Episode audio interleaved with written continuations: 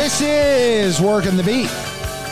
It is Thursday, May 21st, 2020. I'm Kevin Cooney. Mike Kern will join us in a minute as we get you caught up on the world of sports. As we get ready for Memorial Day weekend, we are at the unofficial beginning of summer, even though it's going to feel different for a lot of us. I know some people still planning on going to the shore, others are going to stay at home, maybe do a barbecue at their house. We'll talk to Mike about that a little later on. Some of his favorite Memorial Day things. I always, uh, I've said this on the past. I think Memorial Day is one of the more overrated shore days because it's too cold to use the water. It's crowded as hell, and you know, I just never got it. So, uh, but that's me, and others do, and that's what's important. Coming up on today's show, it's uh, Inquirer Phillies beat writer uh, Scott Lauber will join us. Scott uh, is come out with a book, The Big 50, which details some of the seminal moments of the Philadelphia Phillies history. and um, Scott used to work, obviously, at the Wilmington News Journal, went to Boston, uh, worked at the Boston Herald and at ESPN covering the Red Sox, then come back, came back, I want to say three years ago now, um, uh, to work with our buddy Matt Breen and Scott, or I'm sorry, uh, I almost said uh, Scott Lauber. No, Scott's on the beat with Mike Breen and Bob Brookover. So uh, they are on that. We'll talk to him about what he expects also as uh, negotiations start picking up about whether we're going to resume a season here or not in the next uh, couple weeks. Uh, there was an interesting story on the Athletic this morning about how this is pretty much the 67 page plan that baseball put out was pretty much just the proposal. And that he expected uh, that they expected a lot of tweaks positive and negative. One about the showers obviously you know they baseball had said they didn't want anybody showering. Now maybe there's going to be time showers which ought to be good. Uh, but we'll talk to scott who uh, former BBWAA um, chairperson here in philadelphia as well about kind of what he expects because one of the shows we're going to look at doing in early June, and we've reached out to a couple people who have agreed to come on, is how the games are going to change uh, when we do get back from the virus. And one of the re- ways they're going to change is the way we cover them. You know, will will papers and outlets go and travel? Will press boxes be open? Uh, will we be relying on Zoom call, calls? Um, going to be fascinating. Well, broadcasters broadcast with it? Yeah, that's going to be an interesting thing. Uh, Andrew Marchand at the New York Post had a good story today, and he talked about uh, talking to Marv Albert and Al Michaels and John Sterling about that very thing.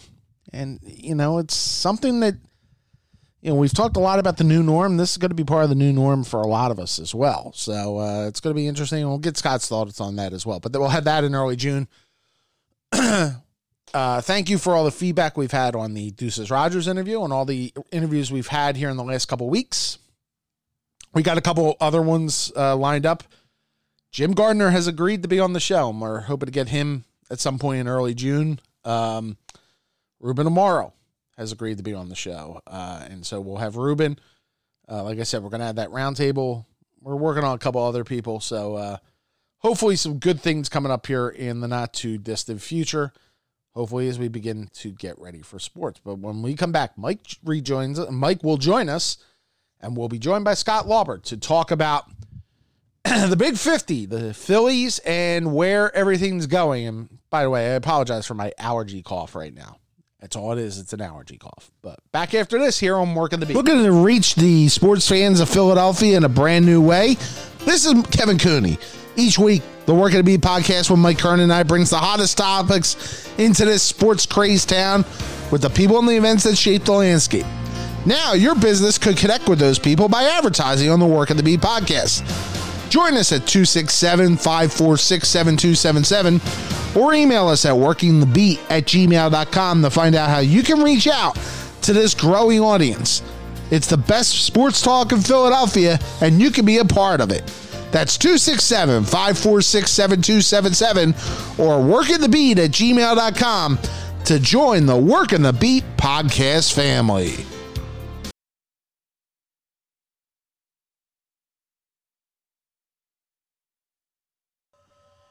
And joining us now, uh, the longtime uh, b- baseball beat writer, uh, started well, started in these parts at the Wilmington News Journal, then went to Boston, covered the Red Sox for the Herald and ESPN, then came back and has been at the Inquirer now three years, I believe, uh, and is the author of the book The Big Fifty about the Phillies.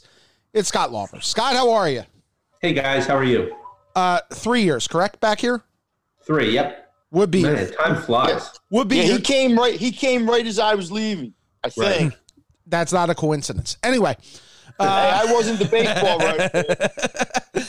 Um, all right, so we'll get to the book in a, in a, in a little bit here, Scott. But let, us get to the obvious issues of the day.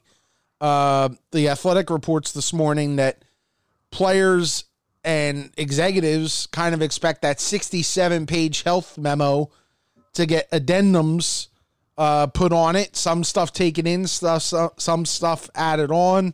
Or um, what do you think is likely on that front from uh, Major League Baseball, and how much closer are we than we were this time last week to a season? Yeah, I don't know. Um, so uh, people I've talked to this week, you know, look, MLB, um, MLB put out the 67 page manual and said up front, this is a first draft. So I think they expected that there's going to be some give and take here, you know, some negotiation here. And let's face it, that was a pretty, um, it was detailed, it was thorough. Uh, it was also, there were some austerity measures taken in that manual that I think players and teams are going to look at and they're going to say, whoa, wait a minute here. Like, no showering at the ballpark? Like, how's that going to work? And, um, you know, it seems like they want to be way, way more restrictive on the road than they want to be at home. And, you know, are they sort of, are they sort of trying to uh, to appease players on one hand and, and the medical people on the other hand? Testing is not going to be daily. I've heard some players say, I think we need daily testing if we're going to be able to pull this off. So, um, you know, things, and then, then smaller things, thing, or at least things that seem smaller, like access to indoor batting cages, um, you know, other restrictions that are going to be put upon them at the ballpark, not being able to use the the sauna and the uh, and the hot tub and training rooms, things that guys kind of need if they're going to have their bodies ready to play every day. So, or at least that they're used to having. So I'm sure there's going to be some push and pull here. I am a little surprised as we sit here right now that it's Thursday uh, that we haven't heard uh, much amendment to this yet because time's ticking. I mean, they have to get something uh, finalized, I would think, by early June if they want to be able to pull this off by July 4th. Mike, Yeah, it's it. It's just, to me, Scott, and, and, and Kevin and I have been talking. This, it's all all of these sports. I don't care what they say. It's about money. You, you can, we can talk safety all we want, I'm sure there's going to be every safety precaution that they can possibly take. But Mark Mark Teixeira was on one of the shows this morning and basically said it all. It's all going to come down to money. If you know they have to do this, um, I think they will. I think all the sports will. Whether they'll be able to pull it off or not, but I just wonder: Do you think the players, like, if it wasn't for the money or the great, are they really in on this? I mean, do they really want to play, given all the the things that they're going to have to go through, probably? Uh, or is it just that hey, it's my job, I make a lot of money, a lot of them, and I got to do this? My sense is that it's a it's a pretty representative cross section of of a lot of businesses right now in the country where some people, given their circumstances, feel fine about going back to their office or going back to their workplace and being around other people. Some people, given their circumstance, don't feel as comfortable. So I, I you know, I don't want to generalize, but I would imagine that maybe some of the players who are younger, who are single, who don't have families, who um, are making less money, to go back mm-hmm. to the money issue, sure. they, they might be a little bit more eager to jump back into this thing, even if there are, uh, even knowing the risks. Uh, there are players whose wives are expecting. They're not all that keen on going back right now. There are guys who uh, maybe, like Sean Doolittle, has tweeted quite extensively about this, about his wife who has asthma.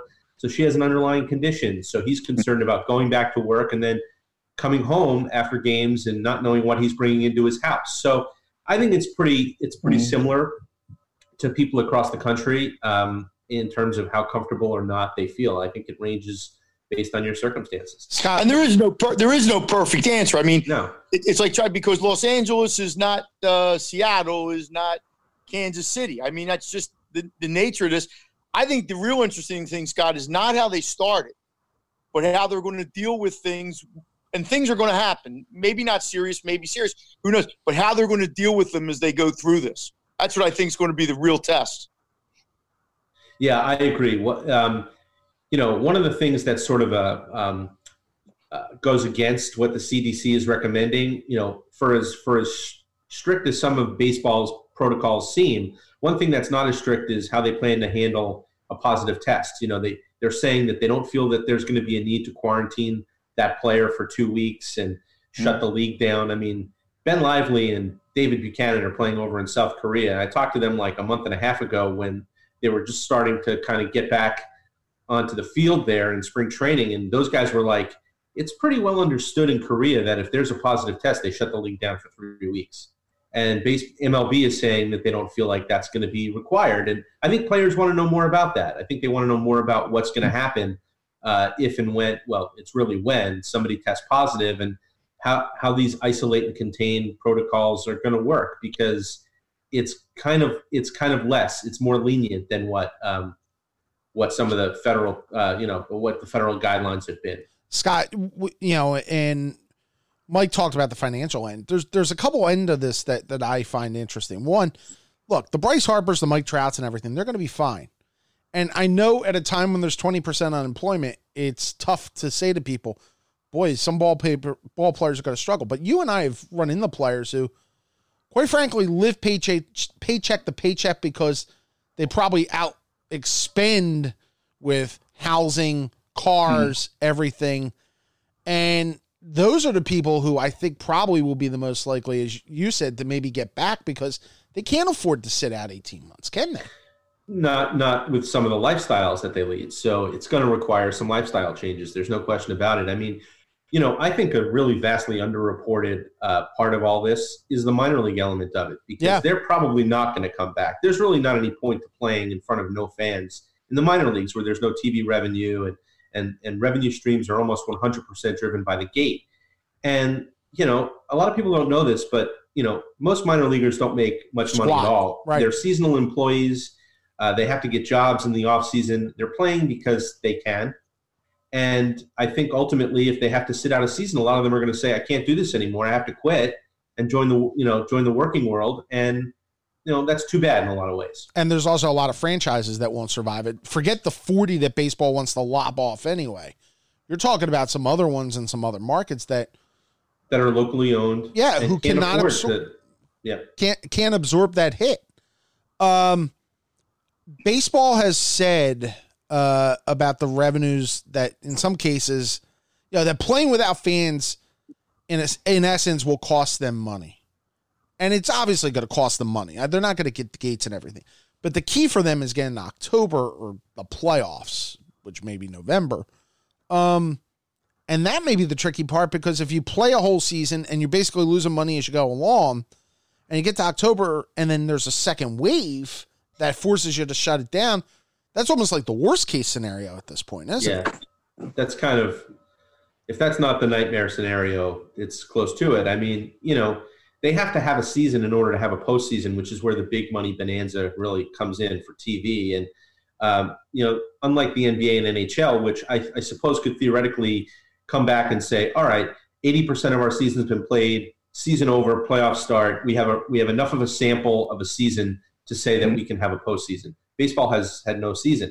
So unless they were going to like do some sort of crazy draft tournament sort of deal where they were going to just just stage a postseason. Uh, they've got to get to the postseason, and I have my doubts about whether they're going to be able to do that. I mean, I hope I'm wrong about this, but I could certainly see a scenario where they come together for spring training, two or three guys on one team test positive, and they shut the whole thing down. And um, you know, who knows? And that's worse. I mean, I mean, that is worse. Yeah, yeah because, because, because now you're playing with health. The, it's one thing to shut the country down once, and we can sort of live with that shutting the country down twice, man, I, I, I that's that's going to be tough. And, and, like you said, Kevin, what happens if you do happen to get through, you know, July, August, and September, and now you're into October, you're ready for your postseason. You've had this weird 80 game season anyway, and now you're ready for what everyone's waiting for, especially from a money standpoint, yeah. and boom, we're hit with it again. And you've you've paid all the players for your regular season because players do not get paid except for their playoff share in the postseason. Right. So basically, if you're an owner, you're basically putting everything on your credit card, and then the income you're you're expecting isn't going to happen. That's where the problem would be for a lot of owners is if you don't get to a postseason where you would have, and you've already paid out your regular season expenses. Um, what do you see, Mike? Do you have a question? I'm sorry. I, I, well, one Kevin, one thing that you've talked about a lot that I wanted to ask Scott was you're one year away from a CBA. Mm-hmm. That actually is where I was going. Go ahead. And how, well, then you ask it because you'll ask it better than I will. Go All ahead. Right. This is also in an atmosphere where the CBA talks next year were going to be contentious anyway because of what happened with the the the the set, uh, the service time issues. There's yeah the the slow markets. There's some belief there's been collusion, you know, especially with the Harper Machado, Harper Machado class and all that. And now you throw it in the disc. How bad is the atmosphere between the MLBPA and the commissioner's office right and how much and how might that impact them reaching an agreement to play this year yeah because kevin's made it sound like that could be a real deterrent yeah i mean look there's 40 years of distrust between these two sides. Um, and i think if you told players that we want you to accept a 50-50 revenue split or revenue share for one year and it's a one-off and it goes back to normal next year i don't know if they trust the owners enough to agree to it. I don't think they do. And mm-hmm. that at the heart that's to me is at the heart of all of this is that they don't trust one another. I do wonder though whether they're going to be able to tackle some issues now that are going to come up during the C that were going to come up anyway during the CBA, and maybe this is giving them a bit of a head start. I don't know.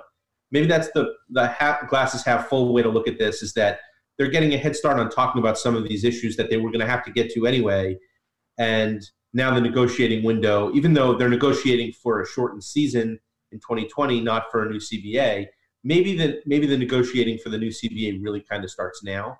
Maybe that's what the good is that comes out of all this, if there's anything. Well, it's funny because it's funny you mention it that way because I've said to a couple people we know um, that I almost would be willing, and I know this would be bad for the industry to sit out for 18 months. I get it, and the attention, especially if the NBA and the NHL come back and the NFL. Well, the NFL is going to start because the NFL is willing to do anything it can for a dollar.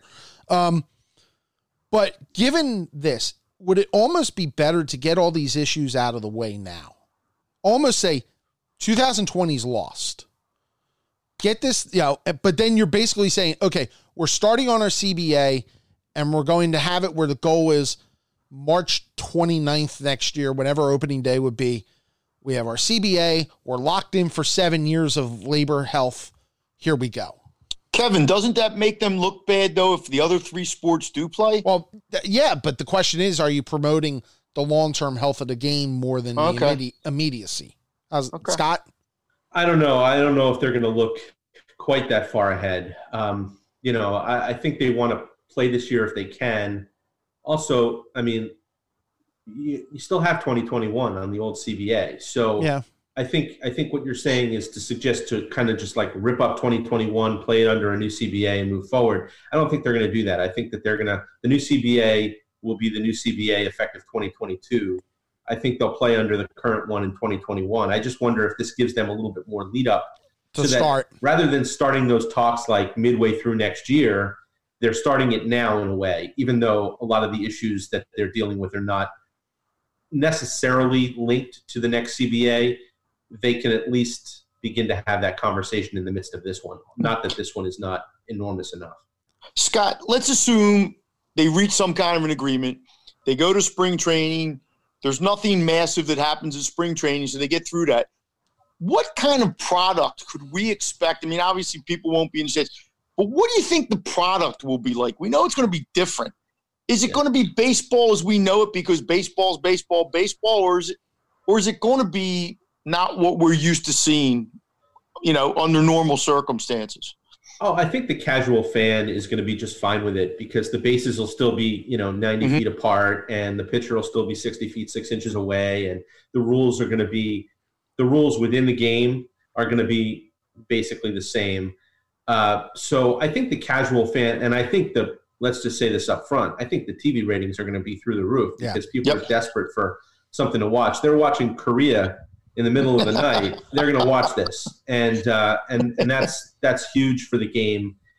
Um, but you know, look, it's going to look different from the standpoint that um, rosters are going to be bigger. You know, I, I we've heard as much as thirty on the active roster, maybe fifty with a mm-hmm. taxi squad.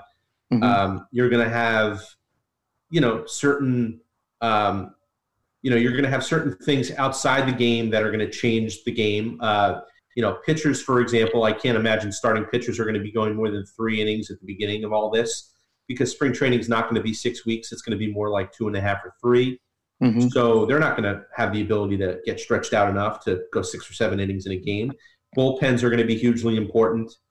Depth is going to be hugely important. If you're not, if you don't have a, a really deep 40 man roster, you're in trouble because you're going to need all of those guys. Mm-hmm. Um, I was talking to Bob Brookover this morning, my colleague, and we were talking about how the rosters are going to work. Like, do you just does does everyone who plays in a game have to be on the 40 man roster? And then what does that mean for the you know 10 guys on your taxi squad who aren't 40 man roster guys? Can they And who gets who gets to sit in the dugout and who has to sit in level, you know, section 102? Yeah, does the taxi squad even travel with the main squad? I don't I don't think so. I think they probably travel 30 guys or 32 guys plus staff and leave the rest of them at home. I think they want to keep those traveling parties tight. So what happens though if somebody gets hurt and you need to make a call up? Can you get a guy on a commercial flight and get him to wherever you are and and and have him join your team or does he have to quarantine? Uh, you know, so outside of the game there are going to be infinite uh, infinite number. We've already talked about what's what they're going to have access to in the training room,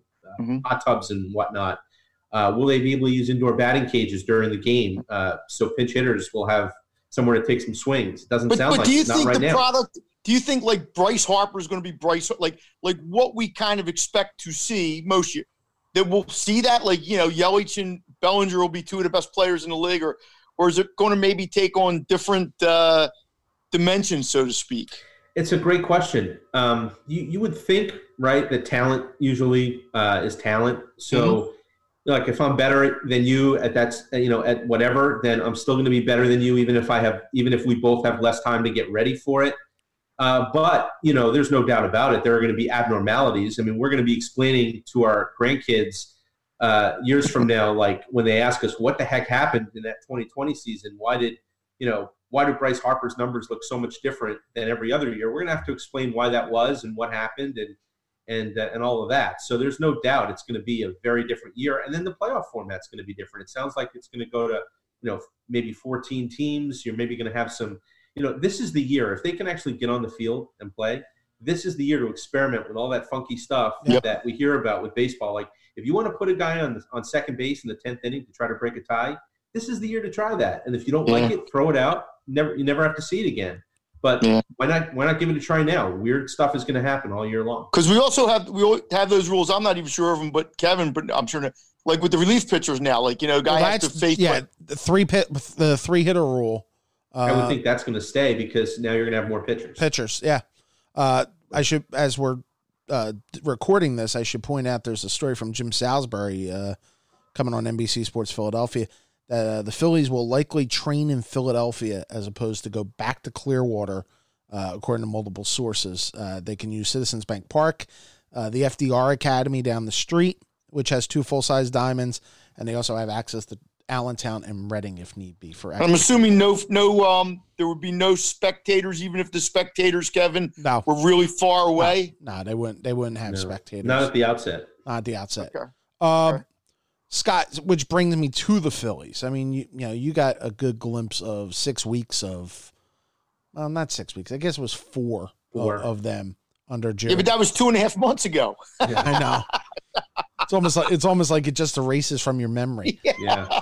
Think about it. You would be getting if, if in a normal season you would be like through Christmas at this point in an off season and getting ready to like get on the on the banquet circuit with with them. Um when you think about it, though, under Joe Girardi, you know, it looked like at spring training there was more, a little more organization. Is that fair to say or not? Uh, I think that's fair to say. I think there was a little bit more. Um, there was a little bit more normalcy. I think is the best way that I put it. Um, Would you, You like know, to clarify the subject of the non-normalcy? yeah, I mean, I just think that there was a little bit more uh, more organization, more structure, more of what you're used to seeing in a typical baseball camp. And it's funny because one of the first days that they were there, they did a base running drill, and Girardi ended the base running drill by having guys uh, uh, basically run the bases in their home run trot. And we thought, well, this is weird. And I said to someone, I said, "Can you imagine what we'd be writing about tomorrow if this was Gabe Yeah. Kapler who was Oh. doing this drill?" yeah. And we asked Girardi about it afterwards, and he said quite simply, he wanted guys to to to realize that how important it was to run from the start. So, you know, out of the box, run hard, and then if you want to ease into your home run trot, you can ease into your home run trot. But it was like a reinforcement of that. Hey, look, you know, this is how we're going to play the game. This is what we're going to do.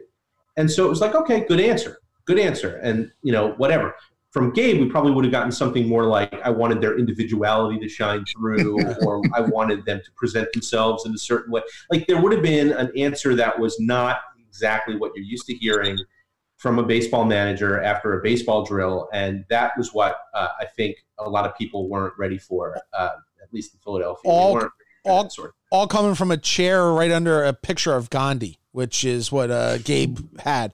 Um, What's wrong with Gandhi? What do you I'm just saying it, it's weird when you No. walk in and it's Gandhi and Einstein and there was some of the top figures of the 20th century, pal. I know. Deep thinkers, man. Yeah, but come on, we've sat in that office and in the past, and there hasn't always been those type of pictures up. A lot of family pictures, everything, but not not the deep thinkers. Well, you weren't. I want the guy. I want the guy that has the picture of the Jack in the Box clown. That's what I want. understand. um, does having Girardi, having a veteran manager who's been through this, well, who's been through a lot of stuff, not this. Nobody's been through this. Help whenever they do get back. I don't know. I think I I don't know that there's a whole that there's much of a roadmap for it. Um, you know, I I think what do you draw on? I guess you draw on things like coming back from 9/11, although that was a week. Um, you you know, I've asked people about the 81 strike because to me the 81 strike was really the one the one the one thing that from a time standpoint might have been somewhat comparable. They went out on June 10th or something like that. They didn't know when they were coming back.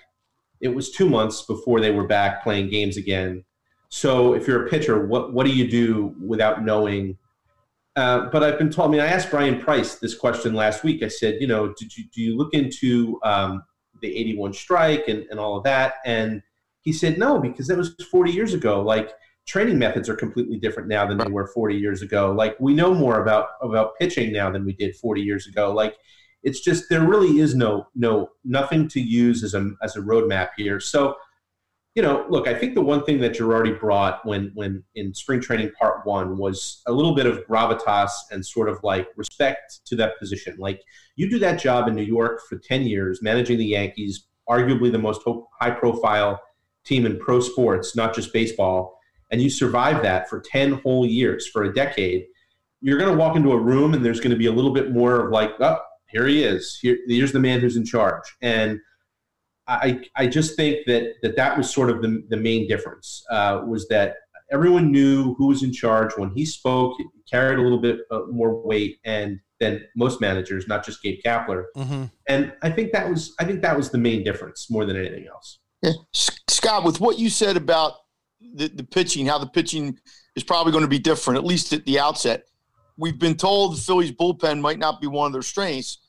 Is this going to be a problem for them, or, or you know, the fact that they do have ten or twelve guys that might be fighting for bullpen spots, could that help them? Because if nothing else, they'll probably have a lot of bodies out there.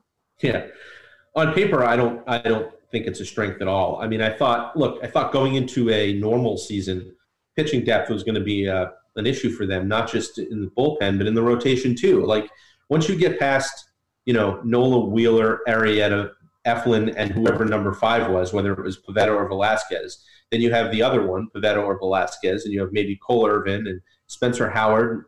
You know, one good thing is that they won't have to worry about Spencer Howard's workload. Yeah. Because he's not gonna he's not gonna be overtaxed this year. uh, they were worried he only threw 99 innings last year. How are we going to maximize his innings so that he's fresh when we need him and when he's ready late in the year? Well, he's going to be fresh. They're all going to be, you know, so that's not much of it. I could see putting him in the rotation on day one of a shortened season and just leaving him there, and, and he'll come in right where he needs to, innings wise. So, uh, you know, maybe that's a plus, but I, I didn't think pitching depth was a, was a, an advantage of theirs going into a normal season. And then we don't know. I mean, you might have to subtract Seranthony Dominguez from that mix. I mean, there might be surgery awaiting him when he comes back, and um, you know, I it's not like it's going to speed up David Robertson's timetable at all. That was still going to be a late season thing if it was going to happen at all. So, yeah, I I question their their pitching depth, but we'll see. Uh, I think everyone's going to be wondering how deep they, they really go. Scott, coming into the year, I think it was fair to say Matt Klentak at least, and maybe even Andy MacPhail were both on the hot seat. They can't be on a hot seat now after even if there's an 80 game schedule, can they? I don't. I I don't think so. I think that uh, like you can't judge a team's performance this year towards a manager or a GM. I mean, not just those two, uh, those two guys. I'm talking about across the board as an industry. Yeah, I would imagine. I mean, look, if you were gonna, if they don't play well um, in the 82 games or whatever it is, and and you want to fire Klentak, and your argument for doing so is that they weren't they weren't going to be good enough anyway in a normal season, then why did you go into the season with him in the first place? Yeah. You know, so I, I would think if you're going to make any judgments based off of a shortened season, that's going to be a that's going to be a difficult sell to make. Uh, I, I think I don't know if everyone's going to get a mulligan per se across the board, managers and front office people. they're going to be firings. There always are. But how Maybe do you explain? Maybe less so. I think less so. How do you explain firing a general manager, let's say, off of a you know poor performance in a fluky season? Because I think you're going to see good teams that don't play well, and you're going to see teams that aren't as good, uh, you know, do well. I mean, look, the Phillies after 82 games the last two years were either a playoff team or like right there.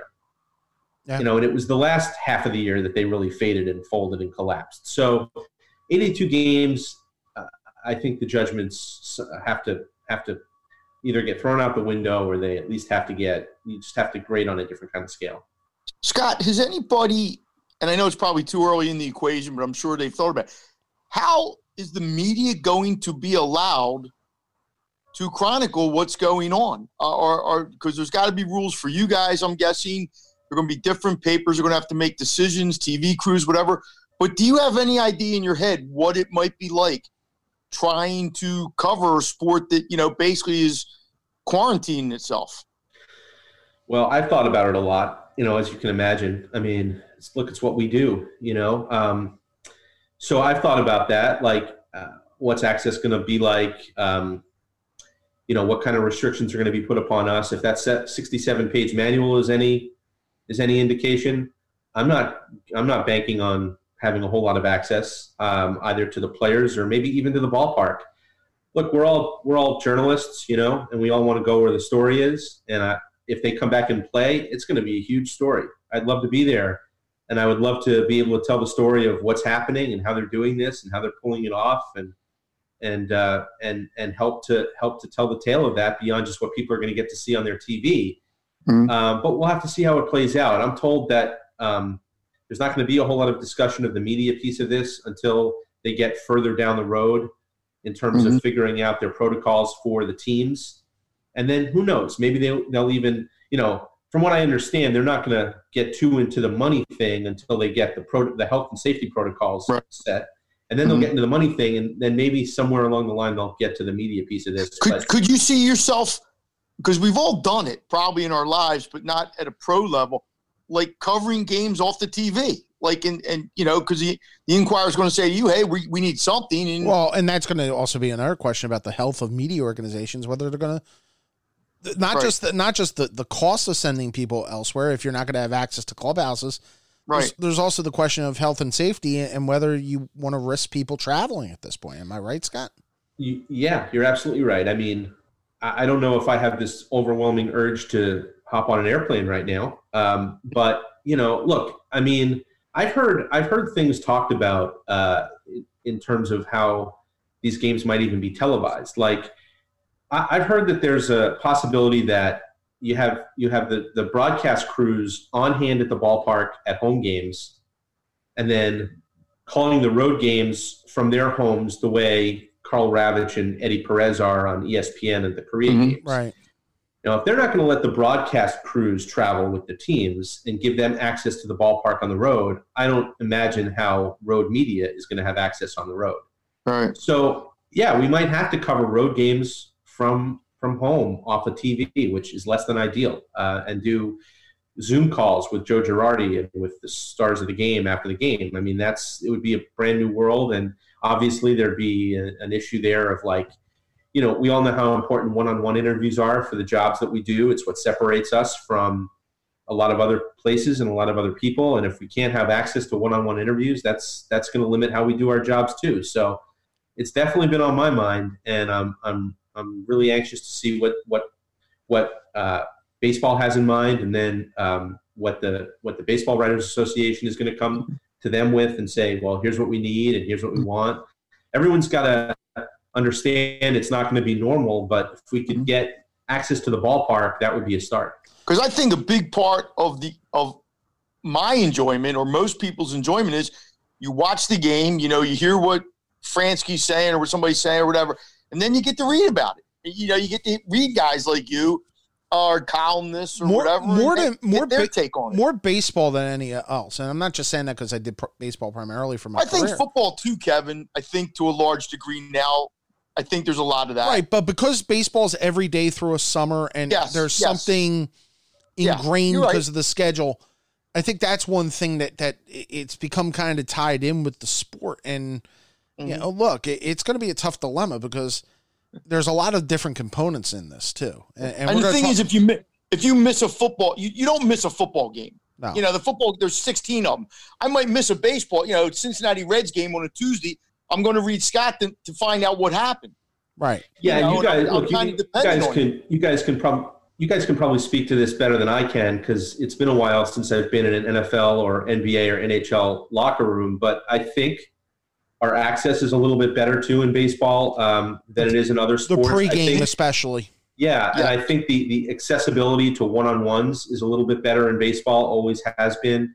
Uh, I don't like you know, for instance, you know, I, I'm not sure you're walking in and getting Carson Wentz one on one on a on a random Thursday if you want him.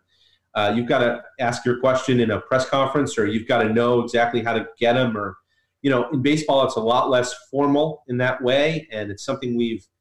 It's a kind of access we've enjoyed over the years. I think it's helped us tell stories over the years, and I would like to hope that uh, you know even if it's not this year, uh, even if it's uh, you know when we all come back to spring training next year, that that that returns. So we'll see. I mean, I think that's a fear that everyone has is that if we don't have, if we lose that kind of access now, we're, we're not going to get it back. It's it's also it's an interesting part of a dance because the BBWAA, which is the governing body, uh, not the governing body, but the the advisory council that we uh, as baseball writers had, have a lot of the things that Major League Baseball leans on us with, and not just Major League Baseball, but Baseball Hall of Fame and everything.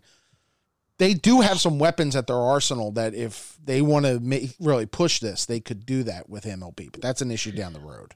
Yeah, I mean, I think kind of what you're saying is, uh, and I haven't heard any conversation about specifics. I don't think, like I said, I don't think anyone's even there yet. No, But let's say, you know, they said, okay, no access to ballparks, home or road.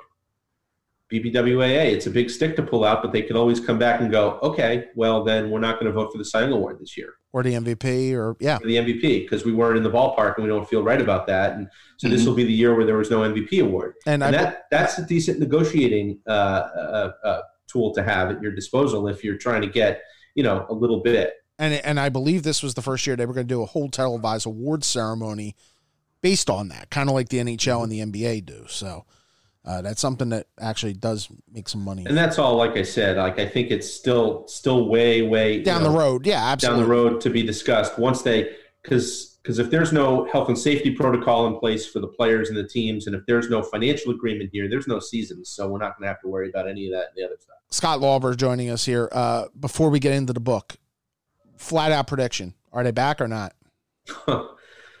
uh, depends on what day you ask me that question. I mean, some days I say yes, some days I say no. I'm feeling yes right now. I'm feeling like they're going to try. Okay. Um, I don't know how far they'll get, but I do think that they're going to try. I think they'll be able to come together for a spring training and and see where it takes them.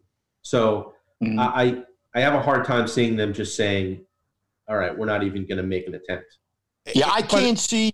I don't know if it's going to come off Scott Lee, but they're going to try. There, there's no way, in my thinking, that they're not going to at least go to spring training and, and you know and try to get to the start. Now things might happen that might get in the way at some point, but I, I just I just can't see them leaving all that money on the table. I, I And I'll stick with my thing that the logistics of doing this are way more difficult than the NBA or the NHL. yeah, but don't you think, Kevin, that there's going to be like you've been saying for there's going to be a lot of political pressure on them too? Oh, sure. They're gonna they're gonna hear from the White House. I mean, you have Andrew Sure. Cuomo talking about it. You have uh, Absolutely. uh, and I just think J.D. it's going to be too and- much.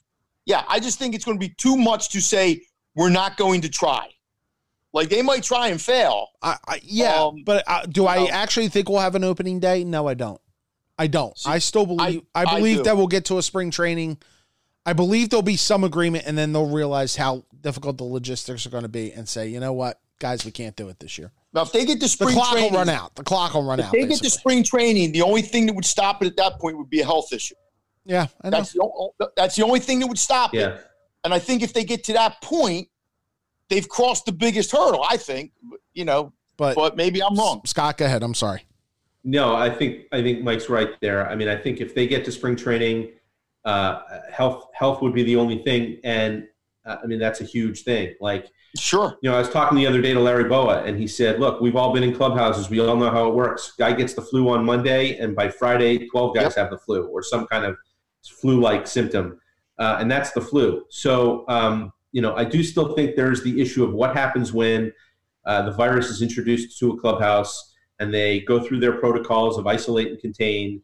Um, does it work? And are there going to be a number of players at that point, once it's invited into their clubhouse, who go, see ya. I'm leaving. I'm out of here. I'm going home. Why not? Why not the Florida or Arizona play? Arizona obviously makes because the, the the temperature in Arizona would be ridiculous in August. I mean, you you've covered games out there. I've Mhm. been there once or twice. It, you can't play baseball in 120 degrees, no matter how much you tell people to suck it up. But those planes seem to have a little more of a, a, a, a an element where you can control the the uncontrollable. You know what I mean? Yeah. Well, look, I think baseball saw when they proposed. Look, those were the first two plans that were that were spitballed. Right? Was the you know the mm-hmm. Arizona Biosphere Containment Plan Of all and then the Arizona Florida Split Plan, and they saw enough players say, "I'm not doing that. Like, I didn't sign up to leave my family in the middle of a pandemic for four months. There's no way that's going to happen."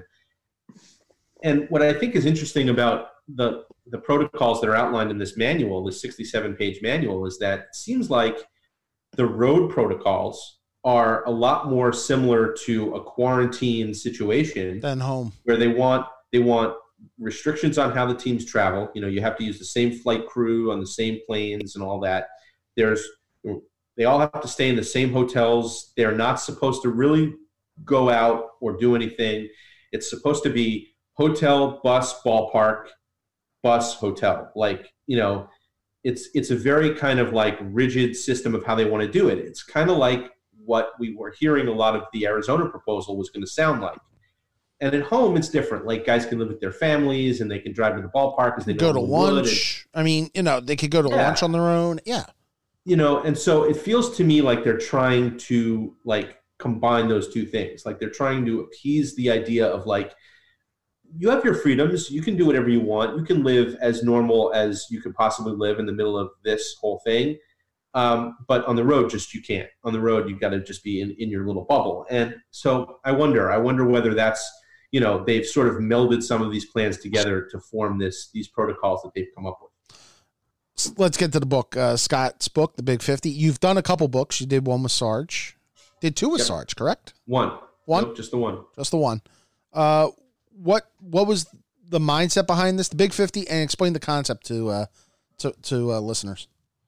So it's a uh, uh, it's a series by Triumph Books, and they've done it with some other teams uh, in baseball and across sports. I think I think there's a Flyers one out there. I think Sam Carchidi uh, co-wrote the Flyers one, and uh, the idea is basically to um, uh, it's two parts. It's basically to come up with a list of 50, um, and they really leave it up to the author. So 50, you know, people, moments, years, games uh, that that over the course of that franchise's life have defined the franchise. And then the second part is, you know, so each one is a chapter, and then you you attack each chapter. So what I wanted to do was um, tell some stories that were either new to me or, um, you know, or or uh, that I thought would be new to most people. I mean, let's face it, if you're writing a chapter on Mike Schmidt, you're probably not going to break a whole lot of new ground about him. Right. He's written a book of his own.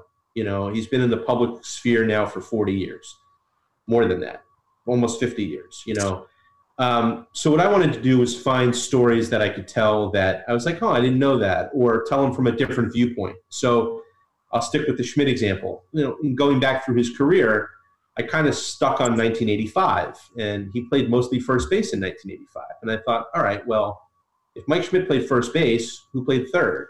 Rick And Schu. Rick Schu. And Right. Rick Schu, as luck would have it, was working on the Giants coaching staff last year. And when the Phillies were out in San Francisco, I sat with him and talked with him for a while before a game about what it was like, not just to replace Mike Schmidt on the Phillies, but to replace him while Mike Schmidt was still on the team. And it led to some funny stories and some interesting stories and uh, kind of told a little bit of a, of a story about Mike Schmidt through a different viewpoint than I had ever seen before. So wherever I could, that was how I tried to tell some of those stories. And uh, some in some of those chapters, I was able to do that better than others. Like, really can't do a whole lot with, um, you know, Grover Cleveland Alexander. No. Um, but If you uh, found somebody who was like a teammate of Grover Cleveland, I, I that would have been its own book. his number his number two guy, you know, who Right. right, behind him in the rotation. yeah, you know, so uh, there's only so much you could do with some of them, but uh, where I could, I that's that's how I tried to approach it. You were around. Go ahead, Mike. I'm I'm, sorry. I'm just curious. I I hope one of the 50 is the, the 64 Phils, Yep, which which I was a little too young. I was just, but Black Friday in 77. yep, Yeah, yep. Black- Oh, God. Black Friday's its own chapter. They both they both no, had their own. five chapters. Yeah, you know, and look, Black Friday was one where I I could really just tell the story of what happened because what happened in and of itself was so extreme, right? I mean, they were a strike away, uh, and uh, from going to the World Series and intent. What was the famous Conlin line, right? Like uh, uh, in 1964, it took 10 games. In in uh, on Black Friday, it took 10, Ten minutes. minutes. Yeah. Um, Yeah. You know, and, and it just all like for my money, that's the worst loss in franchise history. So it, it has to be. I agree. it- But it then, you know, the, the funny thing is, though, we had to sit through the rain. And I was at both games. The next night, Carlton's on the mound, and Chub Feeney made him play in the rain, and they lost like four to one to or Tommy whatever John, right? to Tommy John. Yeah. And um, and we're I was sitting in. I mean, we played in the downpour. It was great. It was it was it was total Philadelphia. It was shades of um, total.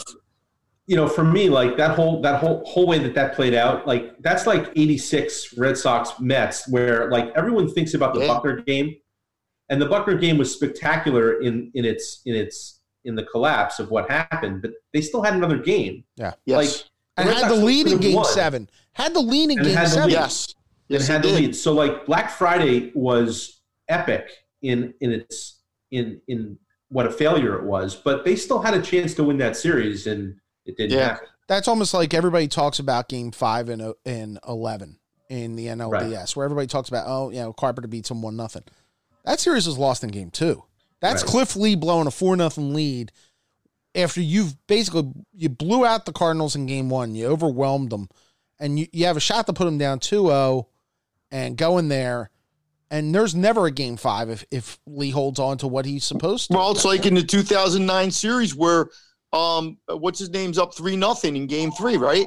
Hamels. Yes.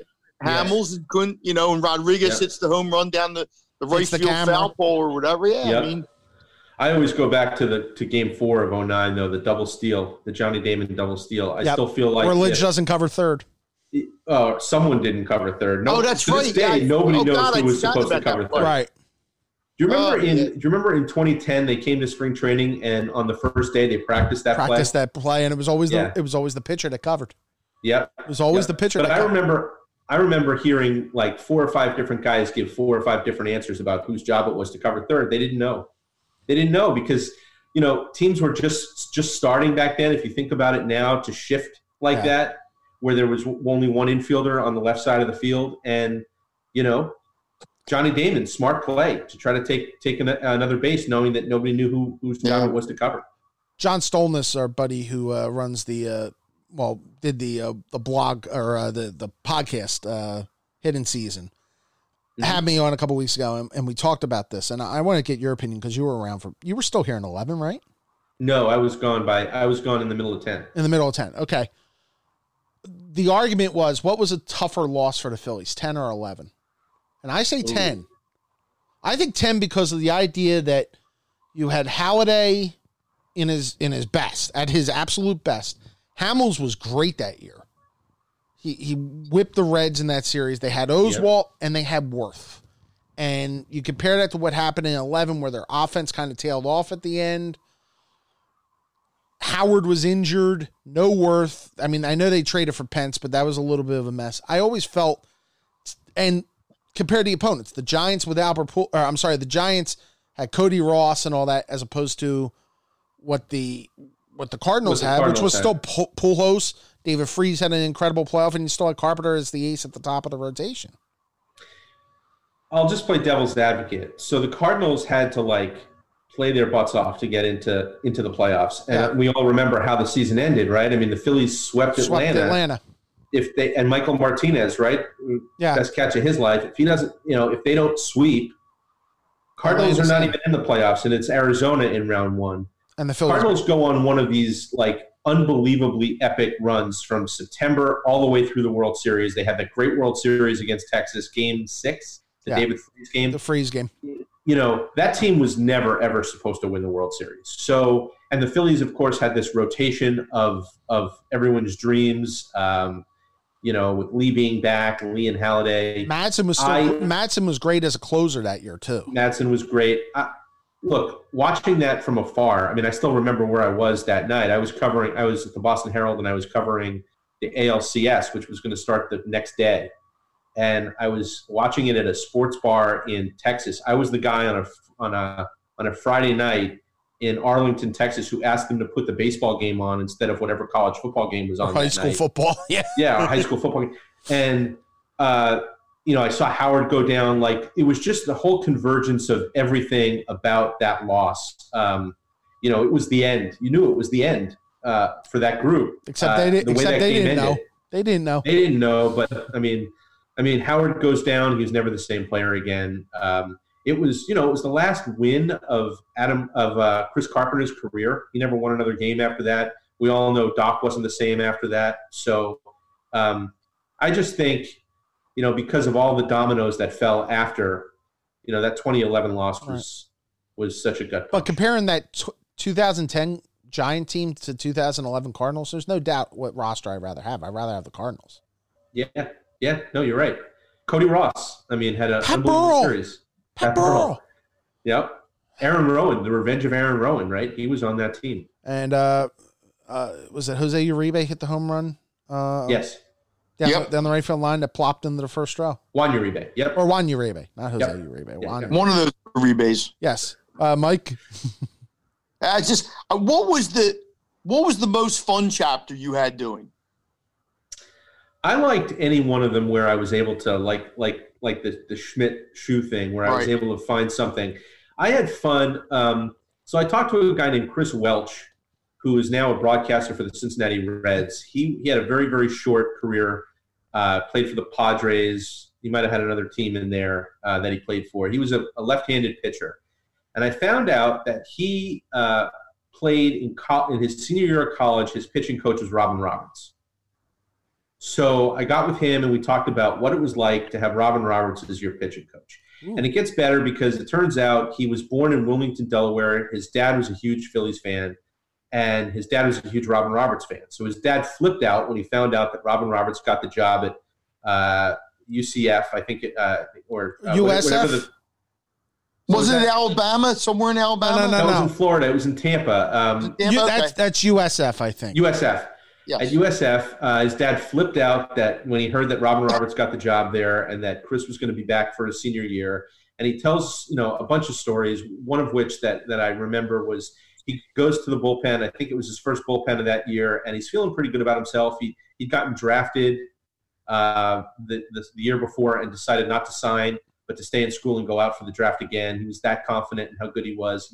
He was the best pitcher on the team. He goes out and he throws this bullpen, and Roberts doesn't say a word during the whole entire bullpen. And then after it's over, uh, he looks at him and he says, "Well, what'd you think?" And he goes, "Lefty, you ain't getting anyone out in the big leagues with that and it was like, "Huh? What do you mean?" And like so many of, of, of Robin Roberts' lessons were intuitive. It was like, well, if you just grip it like this and you do it like this and you throw it like that, you're going to get the guy out this way. And the pitchers would look at him and go, yeah, we can't do that because we're not great like you. You know, um, that was a fun one. I, uh, I, I found Chuck Klein's nephew. Oh, Um, really? That was a fun one. And he was actually a kid. Um, he was old enough. He was about seven or eight when Chuck came home from his career. So he actually knew his uncle uh, and uh, lived really close by in uh, in in uh, in rural uh, in in uh, you know, together. Um, so yeah, I mean, it was. I found him, and that was that was a fun chapter to work on. Um, was was there a hard one to do? Like one that you found really tough? Um, I guess the old ones. Um, I guess that you know had to get into. Obviously, there had to be a chapter on Grover Cleveland Alexander. There had to be a chapter on the 1915 pennant.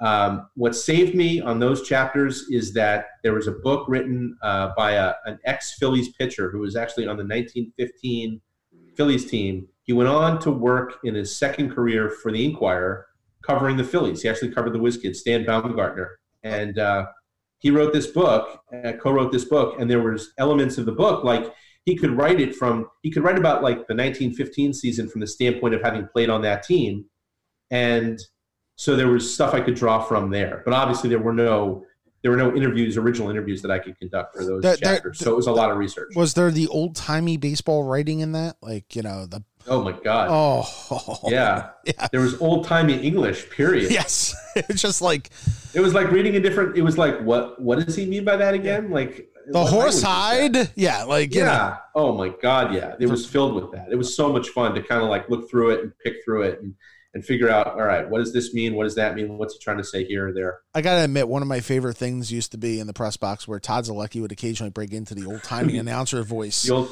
yeah. Yeah, and you know, it basically is like you know hearing like Brockmeyer like back in the Yeah. 30s. So Yeah. That's Scott- great. Scott Lauber, uh, congratulations on the book. It's upstairs. I should have brought it down if I knew how to use a prop. Um, but uh, I appreciate. Well, you're excused because I, I, I like right before I got on with you guys, I was like, where, where is it? I don't even have it right here in my office. So mine's downstairs. So I- we're, we're both, we're both guilty of not having a prop. I love that you have a picture of the news journals uh, front page from the day they Yeah. won the World Series behind you. I got a picture of the Courier's front page from the day Yeah. they won the World Series behind me, and neither one of us are working there, and they're owned by the same company. It's unbelievable. So, Scott, thanks a lot. Times change. Thanks a lot, man. Good luck. uh, Stay safe, man. stay Whatever safe. happens. and uh, hopefully we're You getting too, guys. Hopefully it's back to work soon at the ballpark. That- So Sounds good. Take care, guys. thanks, Scott. Scott Lauber, uh, Mike, hang on. We'll be back right after this. Looking to reach the sports fans of Philadelphia in a brand new way. This is Kevin Cooney. Oh, Each week, the Work at Beat podcast with Mike Kern and I brings the hottest topics into this sports crazed town with the people and the events that shape the landscape. Now, your business could connect with those people by advertising on the Work at the Beat podcast. Join us at 267 546 7277 or email us at workingthebeat at gmail.com to find out how you can reach out to this growing audience. It's the best sports talk in Philadelphia, and you can be a part of it. That's 267 546 7277 or workingthebeat at gmail.com to join the Work the Beat podcast family. Our thanks to Scott Lauber for joining us here on Work the Beat. As he, again, I have the book upstairs. I've about uh, halfway through it. It's very good and it's very entertaining. Uh, both him and Todd Zolecki both have books coming out from Triumph Books. Todd's book on Roy Halladay is out this week. Um, and they both deal with a franchise that has a ton of stories to tell. So uh, you should pick them up, especially as we get into that summer reading season, which is always good. You know the amazing thing about that franchise, Kevin, is when you think about it, and I don't. I mean, they. I don't know when they were started. 1880. 1883. 1883. Okay. For the first 70 years of that franchise's history, there's like only one moment. I mean, there's a couple of individual Well- moments, but I mean, they they they were They no went, doubt the they- worst franchise or one of them in the history of professional sports. they went to the World Series twice in their first 77 years of existence. And No, I think it's more than that, wouldn't it be? well, they went 1915, well, 1883 to 15 and 1950. 50. Right. So you're talking 1980 it was only their would third World Series, and it was the 98th year of existence. right, but you said no. You said 78 originally. Yeah. Well, no, yeah, no. right. Yeah. Yeah, Right. It 78. took- it took but they went to two World Series, and in those two World Series, won one game. Yeah. And the 19 Eddie Barkowitz always used to bring this up. I thought it was a great point. The 1950 team is revered in this town for getting swept by the Yankees. Now, they lost three one run games that year. I don't care. I, Oh, I, I get know. it. And they didn't have they didn't have Curt Simmons because he had been called into to the, the National service. Guard, right? I understand all this, but they're revered for losing in four straight to a great Yankees. Think you know, of it. those Yankee teams back then were great because we had nothing else. Well, that was the thing. was, there was That, that uh, the the franchise that won, I think, four or five World Series in that time moves. they won five straight. Right. 40, 40, 47, 48 to 47 through 52. no, no, I'm talking. I'm talking the A's, the one who shared town with them. They won three straight pennants in Right, they won five overall. They won five overall. Yeah, they had some great teams around 1910 to 1913 or 14. Connie Mack broke up the team for financial reasons and then built it up again. I, and I mean, they, they were great when Babe Ruth and Gehrig were on the Yankees. Yeah. Um, yeah, but but that but that's so far removed from anybody No, but then who's like a Philadelphia. I, I think the point is that the reason they were beloved for a long time was the fact that they stuck around, as opposed to what the A's did. I think if the Well- A's had stayed, it would have been totally well, yeah, I don't know. Was it a divide? I mean, were there A's fans and Phillies fans? I, I I don't don't know. I don't know because I don't know any A's fans. You know, you know I, I mean, by the time I came around, and I think that's why 64 was so hard on a lot of people because it was going to be their third. You know, look, they, they were going to be in the World Series. I don't know if they would have beat the Yankees or not, but it, you know, it would have been like a really, really, really big deal. And then all of a sudden, you know, then you get into the 70s and they lose those three straight playoffs But when you thought maybe they had the best team at least one of those years, maybe. But think about even since 70, we'll go 73, okay, when the Yes We Can guys came in, okay? And you were getting Schmidt and Bowa. But I was 75. Yeah, yeah, you're right. Yeah. 73, They- they- the 73 still Phils were in then. contention a little bit, okay? and 75, I think, was the first year. That was when Dave Cash came over. Right. And that's when you could see like a light kind of on the horizon, maybe. Um, but th- I mean, they've had down years, but they, Down years, they stunk for 20 years. From 84 to, if you take out 93, there was a 20 some year period there where they were bad. did you, but, but think about this, okay? They were bad, but not like a hundred. Lo- they were like, they were not a hundred loss bad. You know what I mean? Like But they were bad. they haven't lost a hundred games since '62. Yeah, but if that's your benchmark for being, I mean, so, so they lost 92 or 93 or not. 97 a couple years ago, yeah. Yeah, what's the difference? I mean, they, they weren't relevant except for 93, which, as we found out, was just one of those things that happened. Blue snow You know, year. Yeah. Right. And and every franchise has those, but the Phillies franchise has had two periods in its life. Yeah. Think about this. They've been around for 140 years. And they had the period in the late 70s, you know, to the early 80s that got them to a World Series and got them back to a World Series.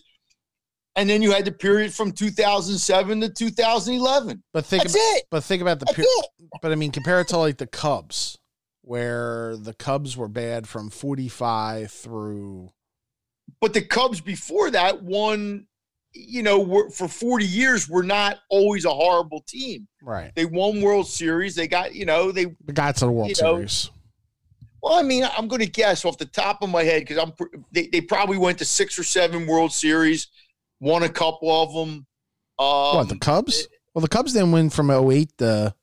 well, you're right. Oh, wait. But I think they got, you're right. You're right. No, no. I, No, you're, thinking right. of the Red Sox. The Red Sox would go to a World no, Series. No, and- I- no, I was thinking this for some reason. I was thinking, what, and the Cubs got to a World Series like 43 or something, or 40 45 to 16 and that was the was goat gap. year, right? That's Yeah. when the guy put the goat The X goat in. on him.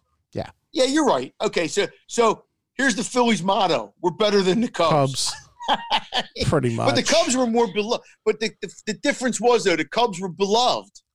Well, yeah, and and I look at I look at it like this, like compared. I think it's almost better to have been a Cub fan or a Philly fan than it was a Red Sox fan because the Red Sox had so many close calls up until.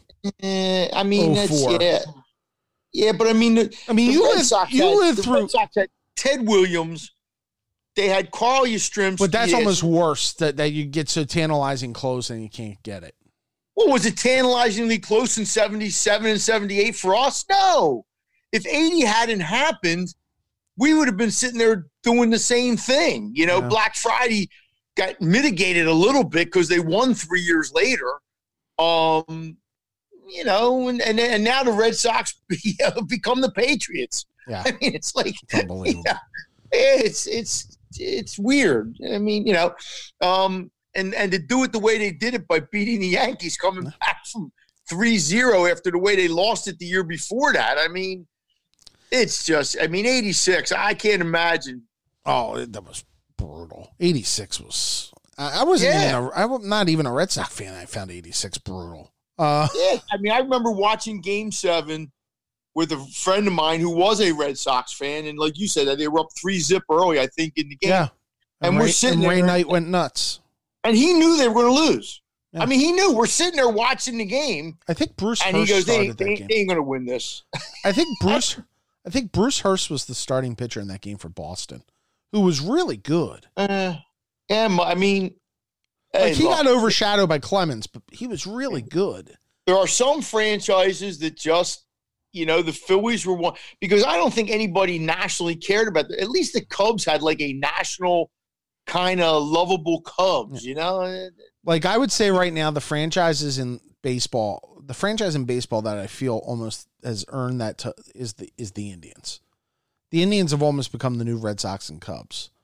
Yeah, They yeah, haven't because- won. yeah. They haven't won since '48. They've had two heartbreaking World Series losses. '97 when they lost to the Marlins. Ninety-seven was worse. Six, Well, even uh, they were up three to one, but the Cubs were favored. You know, but yeah, yeah. well, I, yeah. six, uh, 16 is bad because Rajai Davis hits the home run. You tied a game after you were down like five nothing. You yeah, but even game, before that, you're up three to one in the series. I Yeah. mean, you know, you know, but ninety and then a rain delay hits, and the Cubs can regroup and they go back and win the World Series. But ninety seven, that team was really good. I mean, that team and Mesa's on the mound, you know, and, and all they got to do is get through that inning. They lost to Florida. You know, I mean, they're both bad. I mean, it's it's like you say, which was worse, ten or eleven for the Phillies? I I think they 10 is both were bad. Yeah, they both. they both were bad. I mean, you know, um, important to note. Before, we're going to get into the Memorial Day topic here in a second. Uh, we I, I mentioned this earlier in the show before Mike came on. Uh, we're going to have Ruben Amaro on in the next uh, couple weeks to talk about. wow. Yeah. Ru- Okay. Ruben's joining us. Um, Jim Gardner has agreed to come on.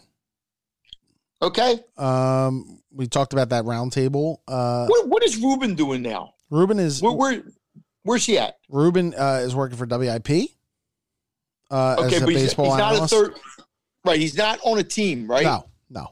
Okay. And he's going Okay. to do. Uh, reportedly, he was going to do some post game work for NBC Sports Philadelphia. Gotcha. So, uh, but Ruben's agreed to join us. We'll talk to Ruben about baseball and all that, and um, you know, talk about you know what he's doing. That'll be part of it. Uh, like I said, Jim Gardner has agreed to join us. Um, the roundtable. You could ask Ruben which you can ask Ruben which was worse, ten or eleven. I I thought of that. Well, no, I think we should. I think we should too. he was, you know, he was a big part of those teams. You know, Ruben gets knocked a lot. Um, Ruben did a really good job for a long time here. I mean, the, the run ended while it was on his watch, but Ruben's Ruben took over in a tough spot after a team won a World Series and kept them really good for a decent number of years. And then the injuries happened and they got older. So, I mean, you know. Well, his problem was was Pat Gillick responsible for what happened or was he?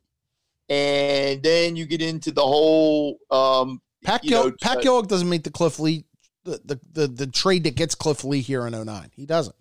Okay, but what I'm saying is, then they traded they they they they, they traded Lee the same day they got Halladay, right? So, but I've but told, I've, told, I've, I've been told that wasn't Ruben's fault. That wasn't Ruben's fault. Okay, but what I'm saying is, is Gillick responsible for Victorino and Werth? You know, that's where you get into that whole who gets the credit for what. I don't know. I'm not going to say Ruben didn't have anything to do with it, but I think Ruben gets blamed for not keeping it going when, when it got bad.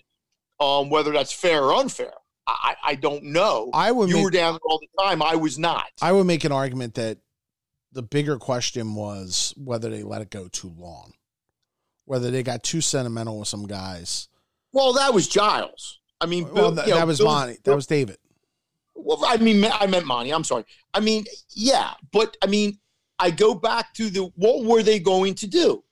If you trade it, they went to the World Series in 09, okay? And almost won the World Series against the Yankees.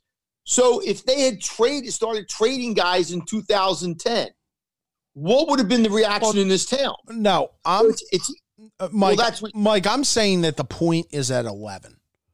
After You mean after 11? After or, 11. Well, yeah, but see, I think it was a moot point by then, Kevin. I don't think it matters. Well, it, it, after 11, Howard was no longer Howard. You couldn't trade him. He was hurt. Utley's value at that point and Rollins' value had gone down. I don't see. Well, Rollins had signed a contract that off season, remember? Right. After the 11 off season, he signed a contract to come back. So who are you going to trade, Utley? No, I would have maybe let Rollins walk. After when? After 2011, he was a free right. agent. Okay. Oh, and then they signed him. They okay. signed yeah. him. They signed yeah, like the AJ Burnett's of the world and Papelbon and all that. They were trying to patch it. Okay. And it didn't. But how much longer did Rollins play with the Phillies? 12, 13, like how much longer? Into 15 or into 15 okay. i think. Maybe okay, so maybe 14 or 15 walk, if you had let him walk after going after winning 102 games what would the fan base have said? I don't know. I'm just see it's easy now to say that. Well and that's like one of those things that's one of those things you know and i haven't talked to ruben about this but it's one of those things it's a tough call and well it's an impossible call I, because unless you keep winning you're not going to get it right so, and, and like, you know, it's funny. It's almost like on a lesser scale, it's almost a question like Jerry Krause and what we get back to the last dance. And Jerry Krause tried to get ahead of that curve. Yeah, but there's a difference. They won six titles and they had the best player no, in the history of the I, game. I agree, but there's also a point of you look at Bill Belichick and the lack of sentimentality that he's had uh, in a lot of cases. You look at what Jerry Krause obviously had. Yeah, but he had Brady through the whole thing. Yeah. You know, there wasn't Yeah, you you can fill in around the greatest quarterback to ever play. Um, it, they're different circumstances. The the you go back. I remember when they signed Ryan Howard, and I didn't think at the time I didn't it think it was a, a bad deal. Sign. I didn't think it was a bad deal. That's fine. I, I just thought that at the end of the deal is the end of all deals. Albert Pujols deal was a bad deal, but at the Prince time, Fielder was know, worse every deal that's a long deal. Pedro Martinez, in, in the history of sports, almost every deal that's a long deal when a guy's a certain age. But if Philadelphia had let not sign Ryan Howard, what are we talking? 2010 was it? Yep. Okay. There would have been cries of racism because he's a black athlete that they weren't going to give the big money to. There, there would have been the Phillies would have had all kinds of PR issues if they had not given him the money. And then two years later, it's like, well, why'd you give him the money? You never, there's no win in those situations. It just isn't because you're overpaying a guy, but knowing going in that you're going to be overpaying him at the end of the contract. It's just there, there there's no right or wrong answer. And Uh, and you're right. you And, know? and and obviously part of this is the fact that you're going to you're going to pay a price at some point. And yeah, look, always. the Ryan Howard. I'll make the argument the Ryan Howard contract was better off than the Pujols contract, than the Prince Fielder contract. Uh, But that doesn't make it good. it doesn't make it good, but it, it's, it's less of the, the only person that might some point in his life. I mean, maybe Mike Trout will sign a contract that he never outlives. I, I, I don't know this. Every person outlives because you get a 32 year old guy or whatever that you're going to give a five or The six year contract to, mega dollars. the Tom Brady contract in a lot of ways for Tampa is not a great contract. It- it's a totally different situation, though. I mean, it's it's the best quarterback of the. They're they're trying. They haven't won anything. They've been bad. They're trying to infuse things. That wasn't the case with Ryan Howard. No. Ryan Howard was just a guy who had been in your organization, who had been really good and Who won never- an MVP. Who never got a big payday. No, now he's getting it. And Right. and if at that point Phillies had said, you know what, Ryan, we don't think you're worth this, the outlash from the fan base Would have been, been outrageous. unbelievable. Yeah, and you did go and win 102 games in 2011, even though you could see the signs that weren't all there. They won 102. It's a franchise record for crying out loud. So it, it's just, you know, once he went down in that heap in the batter's box, That was it. All she wrote, you know, so Um, uh, who knows? Memorial Day weekend is here. Um, you know, a lot of as uh, you know, as we mentioned, you know, obviously some people are going to go away to the shore, others are not. Some are going to go away dis- despite the warnings. Uh, Memorial Day to me, Mike, I, I I always felt Memorial Day was like the real kickstart of a baseball season. Like you have opening day and everything, but by Memorial Day you have a really good idea on the way pennant races are and everything. And that's what I've missed so far. Like it feels like I'm going to miss this weekend having having baseball around this weekend always feels like, you know, it's a big deal. Well, not this year. Not this year. No. What do you what do you what do you what are your plans for Memorial Day this weekend? What are my plans? I'm going to sit in my house like I've Well, you're not house. well, you're not a barbecue guy, right? But Kevin, my plans would be if I'm going to put the grill out that me and my I'm not inviting people over to my house. No, I understand. I'm not going to somebody. Well, so what's the difference? What I do? I'm asking I mean, I, if I grill a burger, I'll grill a burger. I'll grill a steak, or I'll. But the weather's not supposed to be that good anyway. So, you know, if it was a normal Memorial Day, I'd probably be going to somebody's house or going to visit my daughter or going to visit my son or it's not. I mean, you know, I'm sure there's going to be people in my neighborhood, people in your neighborhood that will be having cookouts at their house and inviting people they shouldn't be inviting to their house Mhm. because it's over. You went golfing this week. What was it like? Uh, yesterday, it was um, you know, it was different. Uh, but it, how can I explain it? I went with a friend of mine, so we went down to Glen Mills, which is a very good golf course down in Delaware County, probably not far from Paul Hagen. And I rode in his car, which is the first time I've probably been. I put I had gloves on, a mask on. He had gloves and a mask because we didn't want to take two cars, which is whatever. You get there, it's a little different in that you that you can't get out of your car until like 15 minutes before your tee time or something like that. You know, you go over. Everybody's wearing masks. Every it's it, there's only one person supposed to ride the cart. They put two bags on a cart, so one per we would take turns walking. When it got near the end of the day, we were so tired. You know, then we both rode a couple times when we probably shouldn't have. But my, everybody seemed like they were, you know, trying to adhere to what you were doing. And on a golf course, you really don't come in much contact with people. Did they You have know, it's, it's did they pin uh, pull pins or or they no, we didn't touch the pins. The pins were in, and they had little um things in the cup that kind of made it so the ball didn't go down into the cup. Um, so you only touch your own ball. You know, I wouldn't touch. I'm sure there's once or twice during the round where I probably did something I wasn't supposed to, quite inadvertently. You know, maybe I don't know. I tried not to touch anybody else's balls.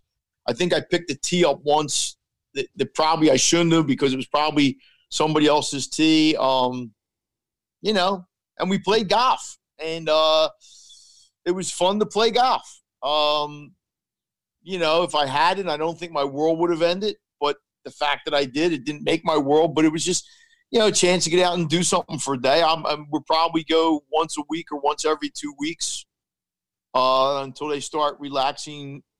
I guess. I see. I'm of the belief that we can't start relaxing our rules.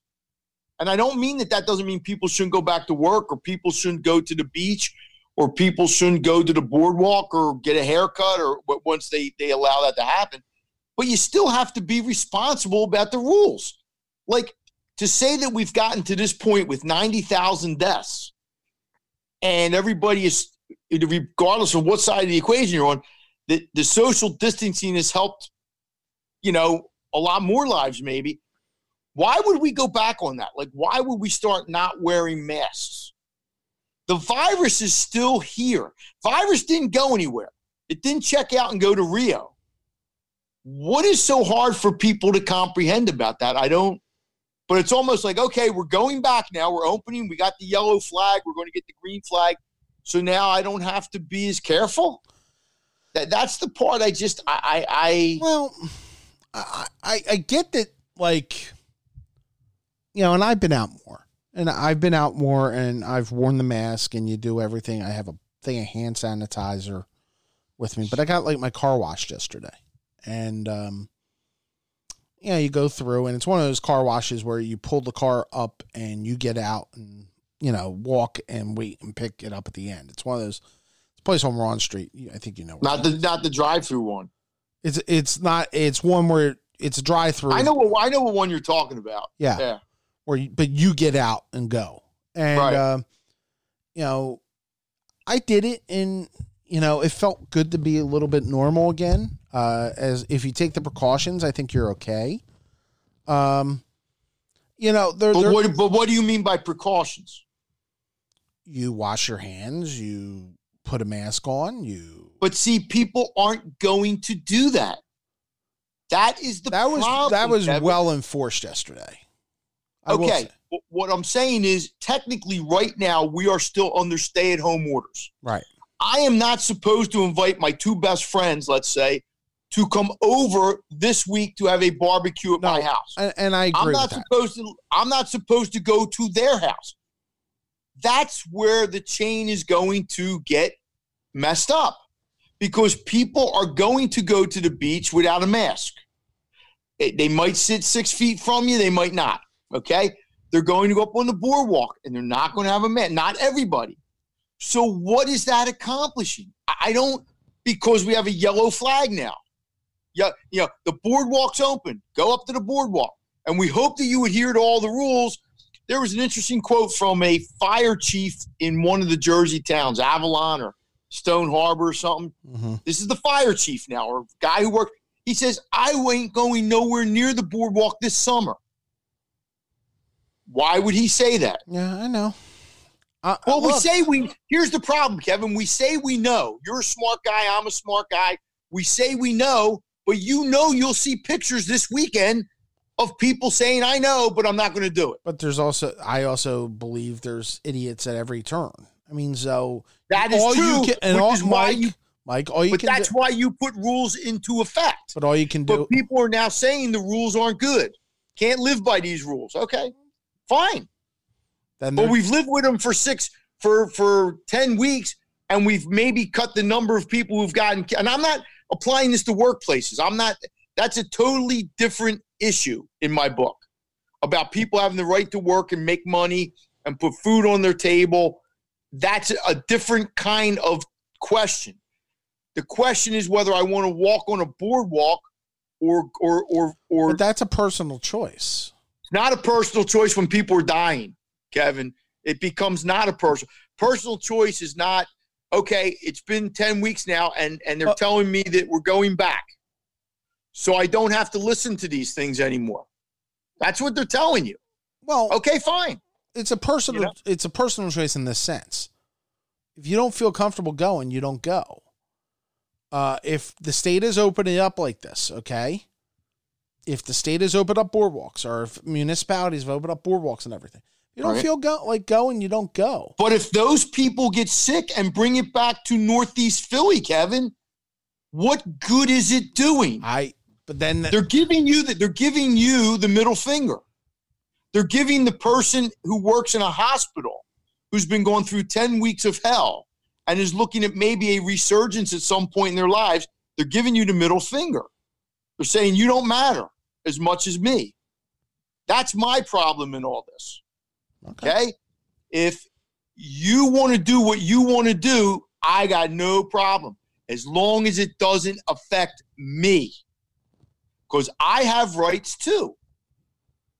Okay. And I'm not saying your rights are any more important than my rights, but if they infringe on my rights, I might have a problem with that.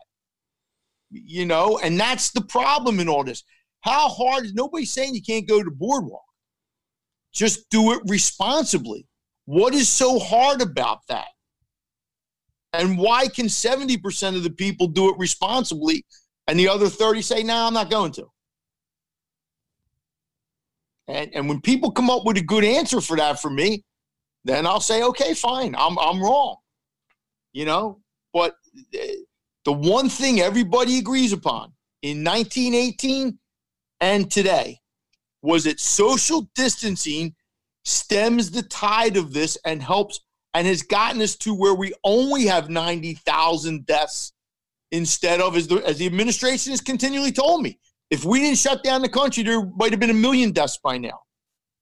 A million deaths in a country of 300 million or 350, that's one in 300 your chances are of dying. Yet they've told me the reason why we didn't have that was because we've stayed in, we've worn masks, we've done all these things, and, and now because it's Memorial Day and it's summer, we don't have to do that anymore. Okay, fine. That's, I think people are wrong. I think you, you should open, do things, just do them responsibly. But people will not do that. Not all people, some. So, okay, that's fine. You know? I'm not going to stop them from going and doing what they're going to do. And I should point out, I'm not going anywhere this weekend. I am doing. I am. But not if going, you did, if I decided I wanted to go to Wildwood, okay, I'm going, and I have a mask on, and I stay six feet away from people. There's nothing wrong with that, as far as I can tell. But that's not what's going to happen. Yeah. You know it. I know it. The world knows it. But you know, my wife can cut my hair in my house. It ain't might not look like it's going to look. And that doesn't mean that somebody that goes to a barber shop that that has the social distancing stuff, the person cutting your hair is going to be right on top of you. I do think. Mhm. Okay, well, so somebody has to explain to me how that's social distancing. I, but maybe I'm the idiot in the room. it's okay. Um, but you know, and it'll happen at Fourth of July. It's only going to keep getting worse because the the weather's going to get nicer and things are going to start opening. Yeah, around here, it sounds like the weather's going to keep it things down Yeah. a little bit, so that'll be a benefit. Um, we do think on this Memorial Day weekend, we think of those that have paid the ultimate price uh, for That would be the reason why we have Memorial Day. Memorial Day Yes. weekend. Uh, Yep. I, I come from a high school where father judge, where 27 uh, gave their lives during uh, the, the Vietnam War, and I think of them often on this weekend. Uh, so think of the veterans who have lost their lives and given everything over on this Memorial Day. Maybe put a little extra meaning in it as we. Uh, so that you have the right to go to the boardwalk. Exactly. You have the you know the right to go to you know restaurants are going to be opening. Um, I mean, God, I, you know, I say that. I mean, God, we're still two weeks away, at least from that in southeastern Pennsylvania. So maybe, but at some point, pe- restaurants are going to be opening, and hopefully doing it the right way. And and we're all going to go out to restaurants at some point, and you know, and like I said, if if everybody did it with common sense and smarts, we could alleviate a lot of the problems and still get back to our normal, quote unquote, normal lives. Um, I mean, I haven't seen my daughter in in ten weeks. Yeah. Does it stink? Yeah, It stinks. But the alternative is to say what? Screw the world. I'm going to go down and see my daughter. And if God forbid I get sick or she or somebody gets sick, ah, that's that's the price. You know, I I I don't. When it comes to work, I do buy that. Yeah. I understand anybody who wants to argue that they need to make money, and uh, that's a, that's a valid argument. You know, find a way to open up workplaces and find a way so that people can live. But you know, the, the fact that I got to have my best friends over to my house to have a cookout because it's Memorial Day, and that's my right. You know, and okay, but you know, my best friends will still be there two months from now, or three months from now, or whenever it is that we feel safe to do it. Yep. You know, and I'll know when it's the right time for me. And a uh, one final thing before we go here. Uh, uh, sympathies going out to uh, Angelo Cataldi, whose mother Ida um, passed away today at uh, 98 years old. Uh, Ida Cataldi in Rhode Island had uh, contracted the coronavirus, Mm-hmm. had recovered, Wow. and fell, I guess, at the assisted care li- uh, facility she was living at or, or at the facility she was at, uh, fell and uh, ended up falling and, and, and basically passing away. So she survived the virus at 98 years old Yes. and then fell. Oh Yep. my God. So, And and Angelo can't. I'm I'm assuming can't be with her. Or, yeah. I mean, I, I no, mean, she I'm- was she was living in Rhode Island. I think her his sister was taking care of her. If I've heard that on the But I mean, air. even if she was living here, right there would be issues, right? I issues, mean, sure, yeah, and uh, that, that's the saddest part of all this. I, I think is that when people are passing, hmm um, that you can't, you know. And I'm not a big funeral guy. I'm not, yeah, No. but but the family. It's important to the family. It's important to you know. And, and now were were they they're letting you do it now, but they're limited to like ten people, I think. yeah. It, you know, and we live we both live around the corner from the uh, police uh, Yeah, sergeant, and, and it was funny, not funny, but you know, you would pass uh, Givnish, which is the funeral home on Academy Road, and it's right Mhm. around from where Mike and I live. I literally can walk there from my house, and uh, every day after the uh, the police officer passed away, there was a police car in the parking lot, and this was for two months because uh, almost as an honor guard Mhm. um, and sitting there and protecting him. And uh, you know, when they had the funeral, I guess last week uh, around the corner, um, right. you you felt the relief for the family at that point and the whole neighborhood Yeah.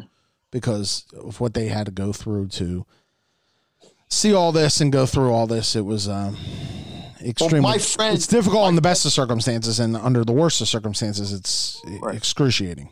my friend who I went golfing with yesterday, he, he a friend of ours that we know, he knows him a little better. His wife just died. She had a long Ill- illness, you know, Mhm. whatever. And you know, they they, they can't be a funeral, you know. Right. And I, I said, you know, and he felt so bad that he couldn't be there for his friend. And I said, your friend understands.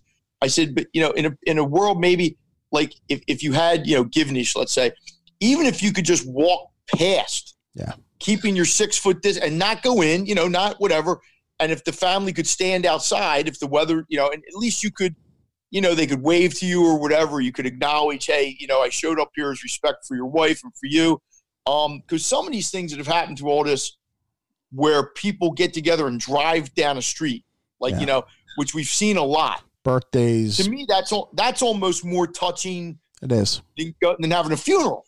The fact that people would, you know, take the time to get in a car, go down the street, you know, with signs out or whatever.